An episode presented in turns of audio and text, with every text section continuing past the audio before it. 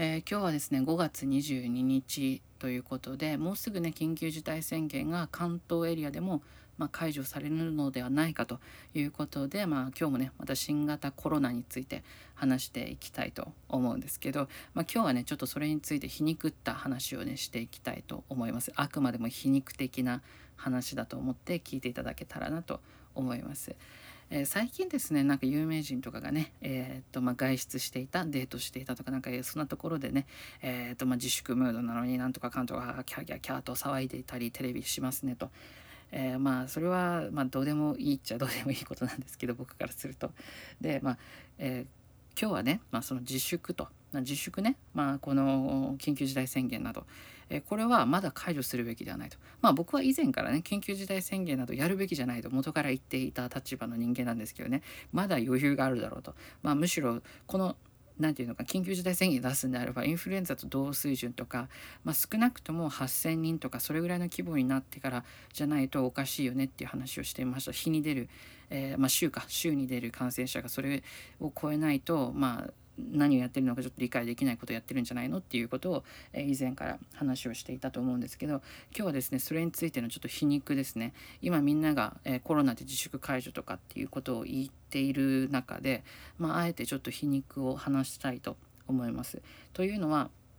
えー、っとですね年間ですね、えー、結核の患者ですね、まあ、肺炎とか、えー、まあ、結核というか、まあ、結核の話なんですけど今日はね、え結核で、えお亡くなりになる方、え年間皆さんどれぐらいいるか知っていますでしょうか？これ日本ですね、え日本のデータとして2018年のデータかなこれ。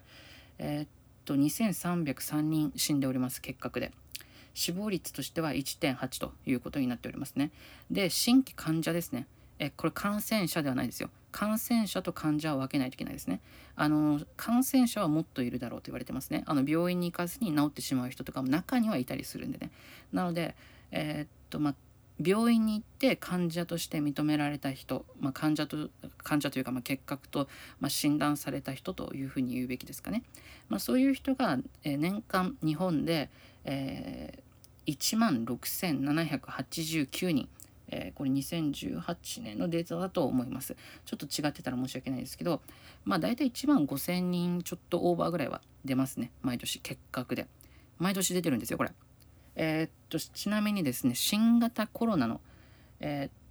と、今現在の入院している人、え、これちょっと累計ちょっと今僕の手元にないので、まあ、ちょっとこれ後日話したいなっていうところなんですけど、今累計でいる人間が2700人なんですよ。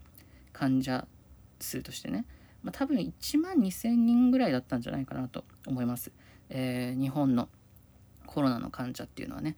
で、えー、そこからま死亡者ですね。重症になり死んだ人間っていうのが、えー、今ちょっと皮肉 これも皮肉なんですけど、えー、5月22日時点でですね、えー、僕は今喋ってる時点でトリプルセブンです。777人死んでおりますコロナウイルスで、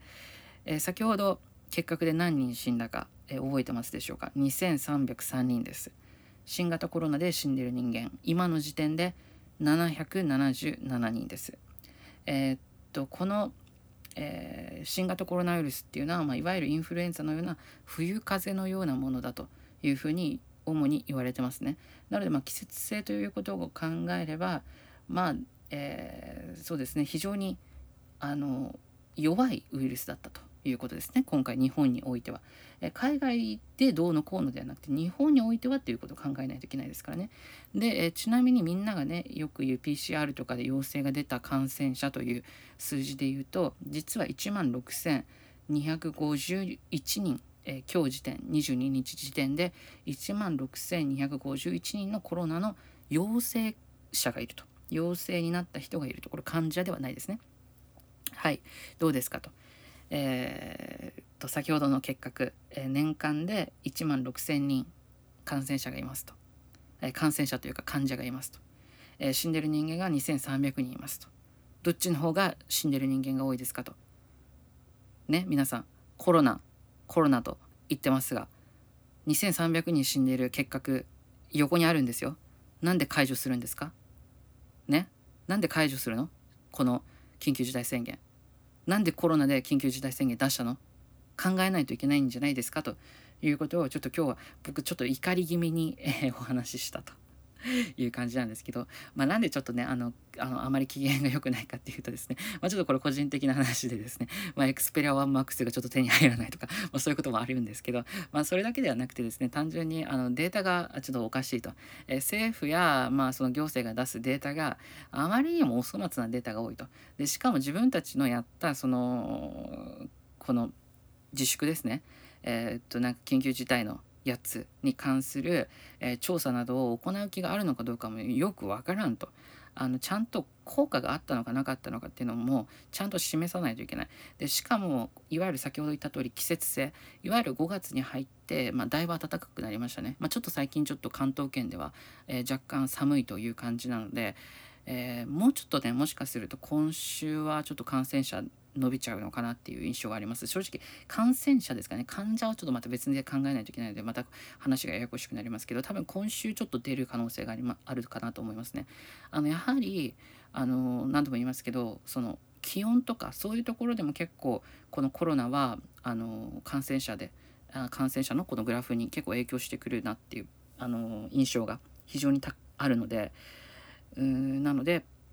まあ、まだね正確なことは言える段階ではないですけど、まあ、その気温とかの上昇により5月に入ってだいぶその一気に感染者が落ち着いたっていうふうに見ることもできるわけですよ。だからもさっき言った通り今週ちょっと関東圏ではもうちょっと伸びる、えー、伸びるというか、まあ、もうちょっと数字が出る可能性があるねと今週はっていうふうに思いますねまあ今週感染した人がまあ週末ぐらいにごほごほと発症してえー、来週ぐらいに、まあ、データとして出てくるという感じですね。まあ、2週間とかっていうふうに言ってる人もいますけど2週間ってどっから出てきた数字ですかね。まず僕僕はそれも知りたいですね。2週間というのはあの保菌者があの最大持っているその菌の菌というかウイルスですね。ウイルスを発菌している、まあ、時間なわけでしょ。でしかもそんなに、えー、長く持ってる人も珍しいというような感じらしいじゃないですか2週間っていうのが、まあ、最大であるわけですね。なにもかかわらずその2週間であの今見てる数字は2週間後だよねとかっていうちょっとわけのわからないことを言っていてうんと いやいや感染したらこの病気っていうのはまあ少なくともまあ34日で発症するとかっていうふうに言われてるわけでしょ、まあ、遅くても5日よっぽど遅くて2週間ぐらいっていうふうに言われているので、まあ、そういうことを考慮せずに全くもって今見ている数字は2週間2週間前のですとか、えー、今やってるのが2週間後に生きてくるんですとかさそんなこと言ってますけどね、まあ、もっと言うんであればあの自粛が始まったね。3月末ですよ。3月末から非常に高い自粛が始まったでしょ？えー、っと本当に家にいろとかさ、まあ、そんなのが始まったと思います。でその2週間後みんなどうなったか覚えてますか？もう非常に厳しくなり始めた頃から感染者っていうのは増えたんですよ。あのみんなの言う感染者が増えたんですね。これはおかしいでしょと話としておかしいじゃないですかとなぜじゃああなたたちの言っている2週間前の数字っていうのを本当に2週間前で捉えるんであれば2週間前から自粛始まってんのになんで、え、4月17日とか4月10 10, 日台ですね。4月十何日とかっていう日付の時に、え感染者数がこんなに伸びてるんだと。2週間前の3月、えー、20何日とかっていうのは感染者が100何人でしたね。100えー、っとそうですね。150とかあってもですかね。180とかある日もありましたかね。もうそこから一気に600とか700とかっていう数字を叩くようになった。これはなぜですかという説明もないですね。おかしいですねと。でもっと言えば、えー、自粛というのが本当に始まり始めたのはあの実を言うと2月末ぐらいから、えー、っと多くの企業が動き始めたわけですよね。多くの企業が動き始めてテレワークとかに切り替えていった、えー、っと多少の自粛が始まっていったその頃から伸び始めてるっていうふうにも言えるわけですよ。自粛すればするほど伸びていったっていうふうにも言えるわけですからこれはもうおかしい数字ですねと。だからまあ感染を止めるっていうことはもうかなりあの無茶なんですよ無理すぎることなんですね。でしかも閉じ込めるあの感染者を閉じ込めるというかその例えばえっ、ー、とその皆さんあのビーカーというかビーカーじゃないななんだっけあのなんとかバイオバイオ装置 えっとトレートレーだっけ？あれを思い出してほしいんですけどあの中にあの金をね入れたらその密閉したら増えていくでしょ。そんな感じであの密閉空間に人間を密閉空間というか、まあ、この塔をねあの東京都とかをそのトレイに例えるとその中に閉じ込めちゃうとそこの中で一瞬でその蔓延してしまうとかね感染者が蔓延してしまうとかっていうのがあのデータとしてそれもあったりするわけですよね。だから本当に止めるべきなのかっていうのはすごい疑問なんですよ。本当に社会インフラとかももう一切合切もう何もかも立つと。テレビとかも何もかも立つみたいな、まあ、そんなようなもう何て言うの鎖国レベルではない。まあその何て言うのかな。家族とも会わないみたいな。なんかそんな生活ができるんであればまあできなんか感染を本当の意味で食い止めるとできるのかもしれないですけどね。こう隔離という意味では。だけどまあそのアメリカとかねこう海外とか見ててもそれはわかるわけですよ。あの隔離とかその何て言うのかなこう感染を止めるみたいなことすると結局広がっちゃうんですよねと。これ病院内で感染が広がるとかも言うでしょ。それはまあやっぱり中に入ってるから広がっちゃうんだよねってとこなんですよね。だから本当に果たしてあの感染を止めるためにはこう自粛というのが本当に効果あるものなのかっていうのはやっぱり再度議論する必要性があるだろうなっていうふうに思いますね。まあ、みんなはねこうあのやったからには効果があるんだろうと思いたいでしょ。だけどそれは科学じゃないんですよ。やっぱりやったからにはどどういうふうに効果があったのかっていうのをちゃんと証明しないといけないわけですね。だからそういうのを一切合切何も言わない、えー、行政とか、まあ、国とかですねその辺がね全くもって僕は信用ができない。でなんか今わけのわからない再生なんとか係数とかね言ってるやつもこれどっから出てきた数字なんだと。これ何を基準にしてるかもわからないわけですよ。さっきも言ったんだけどインフルエンザ患者とかその何ですか、えー、結核の患者とかが年間どれぐらいいてじゃあどれぐらいいる中を許容している？まあそのさっき言った通り結核がね、えー、僕らは年間えー、っとちょっとさっきのデータどこ行ったっけ？え、っと結核の人が年間1万6700人えー、2018年データではあると。で、えー、死亡者が2300人と結核ね、えー、そういうデータがあるとそれを許容していると社会全体で。で、えインフルエンザで拡大死亡率の話になってしまって申し訳ないですけど、え1万人程度の、え死者がいると。で感染に関してはもうはるかに、えこのコロナよりやばい数字であると。で患者に関しても、えー、っとまあ、週でえ数万人出る時もあると。えそれを許容していたわけですよ。わけですよ僕らはね。にもかかわらずコロナは週に1人出ました。あ日にね。日に1人出ました。2人出ました、えー、30人出ました。100人です。やばいやばい。700人。ああとんでもないというふうなね。あ数字を。えー、毎日毎日テレビでやると。これを本当に許していいのかと。おかしいんじゃないかと。でトータル的に結果的に今、えー、5月22日時点で言うと、えー、死者数で言うと、えー、これちょっとあの表現がね僕ちょっとあまりよろしくない表現をあえて使いますけどたったの777人。たったの777人。このたったのっの中にね入ってしまった人に対してはもうちょっと僕も今の表現は非常に良くないかもしれないけど今回はあえてそういうふうに言いたいんですよ僕は。あのこの777人しか死んでいない病気でなぜこんな、えー、自粛をしてしまったのかと自粛しなかったらじゃあどれぐらいの数字になっていたのかっていうのははっきり言ってあの予測しているのかっていうのがよく分かんない。もう現実的な数字で予測してるのかもよく分かんないんですよね。あの感染対策なんとかかんとかかんとかっていう組織はね。あの北海道のなんかわけのわからない人がねあの重篤患者が80何万人になるとかさ死者が数万人になるとかみたいななんか極端な話をしてましたけどまあそれもね、まあ、言いたいことは分からんじゃないよと。言いたいことは分からんじゃないけどでもそれって日本の数字から弾かれる数字ですかと。海外の数字をまんま日本に当てはめた時の数字を出してませんかと。あの食事環境や生活様式とかそういうところでも感染の広がり方っていうのは、えー、ウイルスの種類によっても変わってくるわけですよ。だからそのウイルスがどういうふうな伝播法伝播するのかそういうところを考えてその伝播方法伝播される、えー、とこの流れとかを考えて、えー、数字を出していかないといけないわけですよね。だからそれだからこそ専門家がいるわけですよ。僕みたいな頭の悪いやらが、えー、ねあのどういうふうになってますかって聞いた時にちゃんと説明してくれる人が専門家ってやつなわけですよ。にもかかわらず彼らは僕みたいなやつらがあのね僕みたいなバカなやつが普通に疑問に思うことに対しても全くもってあの説明できていないわけですよね。全くもってなんか幼稚園児がね弾き出したような数字で やってるわけですよ。おかしいだろうと。幼稚園児にも失礼かもしれませんけどね。本当にもうおかしいですよ。この再生なんとか係数とかもね。これどっから出てきた数字だと。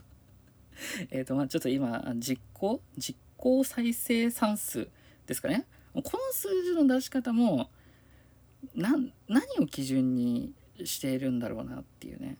まあ何か調べたら出てくるかもしれませんけどね。うん、でもまあこの数字でやるのもいいんだけどいや僕は他の病気とちゃんと比べてあの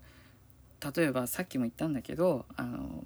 感染がね広がると感染が広がる時にじゃあどの段階に達したら、えー、っとこの緊急事態宣言をかけてブレーキをかけると。だからアメリカの、まあ、データとか見てたらアメリカの方がね早く感染がボンと広がったわけじゃないですか。だからアメリカの状況を見たらどれぐらいのあのところに来たら感染のあのブレーキかけるその自粛とかでねブレーキかける意味があるのか効果があるのかっていうのが見えたわけですよね。だから日本みたいなえ低水準の時にブレーキなんか踏んでもあのそれはもう何て言うのかな あの全然そのブレーキが効いていないみたいなね全くもってそのブレーキが役に立ってないような状況 なわけですよね。本当に。そんなあのえー、意味のわからないことをやってしまったというふうに僕は認識してしまうわけですよ。あの数字から見るとね。うん、もう本当にわけがわからない。はっきり言ってあの日本のねこのグラフ的な流れからいくとえー、っと何て言うんでしょうね自粛をしなかった時とこれ大差ないんじゃないかっていうふうに思ってしまうんですよはっきり言うと。なのでこういう説明も全くなされてないのでもうちょっと僕はうんそういうそういった面で政府への信用政府というか、まあ、行政もそうなんですけどね特にま東京とか大阪とかの都知事さんのちょっと信用が僕はうんという感じですね。なんかもうちゃんと説明していただきたい。なんか周りの空気で動くっていうのはやめてほしい。特にあの国民がね空気感国民は空気感で動くっていうのはまあ分からんじゃないですよ。みんながみんなねちゃんと数字を持ってとかっていうの ちょっとさすがにそんな息苦しい社会はね、まあ、僕も、えー、あまり良くないと思うのでねだけど、えー、東京都知事とかね、えー、大阪府知事とか安倍首相とかその辺はやっぱりちゃんとした科学的根拠に基づいてやってくださいよと。じゃないと何て言うんでしょうね信用できない本当に。あの気分で自粛しますとかもうわけわかんないんですよ。本当に。もう子供たちにさ何を見せてるのかと。本当にわけわかんないんだよね。本当にもう頭おかしいというとちょっと本当に失礼なんですけどあの何て言うのかな。もう子供たちにちゃんと物事のね理由っていうのをね説明する時に今回の自粛って全くもって科学的説明ができない。わけわからないと。僕が説明するんだったらわけわかんないんだよね。なんで自粛したんだろうね。しか 言いようがないんですよ。まあ日本国民がなんかもうみんな怒っちゃったからじゃないですか。みたいな。ま空気感に流されちゃう国民なんだよねみたいな。まあもしくはね SNS ですね。SNS でなんかちょっとメディアがまあ、印象操作みたいのをして自粛しなくちゃいけないみたいななんかそんなあの風潮に持っていったことが原因じゃないかなと、まあ、科学でやったわけじゃねえんだよと。非科学的な国なんだよと。この国は技術立国じゃもうねえんだよみたいなそんな説明を してしまいそうでね。あの僕は怖いなと。だからまあ僕が間違っていると思うのでねあのもう頭のいい人たちが計算して、えー、この自粛というのをしたと思うので、あのちゃんとそのデータをね開示データ開示というか一から説明せいと。なぜこの自粛をしてじゃあどういう自粛の効果があったのか。で自粛の効果っていうのがどういうところにじゃあ明確的にその何て言うのちょっと具体的に、えー、とデータを上げてねどう効果がああってじゃあもう一回これが来た時に同じようなことをしてもいいのかということをちゃんとね、えー、議論していただきたいというかデータ分析をしていただきたいというふうに思いますね。だから中身をちゃんと精査してほしいと。自粛するのはねまあいいですよ100歩譲っていいよ。でもこれ効果なあったかと お前ら本当にもう割と機嫌が悪い、えー、申し訳ない機嫌が悪い、えー、話をですね皆さんにしてしまって申し訳ないですけどちょっとね本当に、えー、1億円とかね,、えー、ねまあちょっとこれも申し訳ないですけどねあの1億円をなんか1億1億円だったっけ？なんかね大物 YouTuber さんが、え、コロナ基金ということでなんか医療従事者を救いたいかなんかあ動画見てないんでよくわかんないですけどややると。結核はやらないのかと。インフルエンザはやらないのかと。今まであった病気では何でやらなかったのにこれだけやるのと。同じように結核でやるんですか？やってくれるんですかと。社会はそれを今まで認めて許容してきたものですよと。今回は完全に僕らはメディアに踊らされているわけですよ。ね本当に。困ったもんだなと。いやだからネットっていうのはね怖いなと。ある意味ねこうこういうあの周りの雰囲気に流されて大物 YouTuber さんもあのコロナ基金みたいのをやってまあその何て言うんでしょう募金することはいいことではある、うん、どうなんだろう。うんなんだろう。医療従事者を救いたいみたいな。医療従事者 もう本当に医者にはね常日頃、まあ、病気を治してもらったりとかねそれは感謝しますよ。ね怪我治してもらうとか感謝しますよ。感謝しますよ。もうそんな当たり前じゃないですか。でもねそれで僕らは当たり前なようにあのそこでお金払ってるんですよ。なんで募金するの？おかしくないっていう。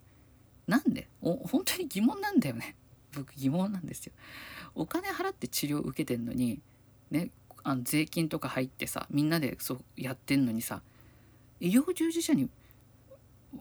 医療従事者に募金じゃないかもしれないけどそのなんかマスクとかあの保護シールドとか。あれも募金っていう。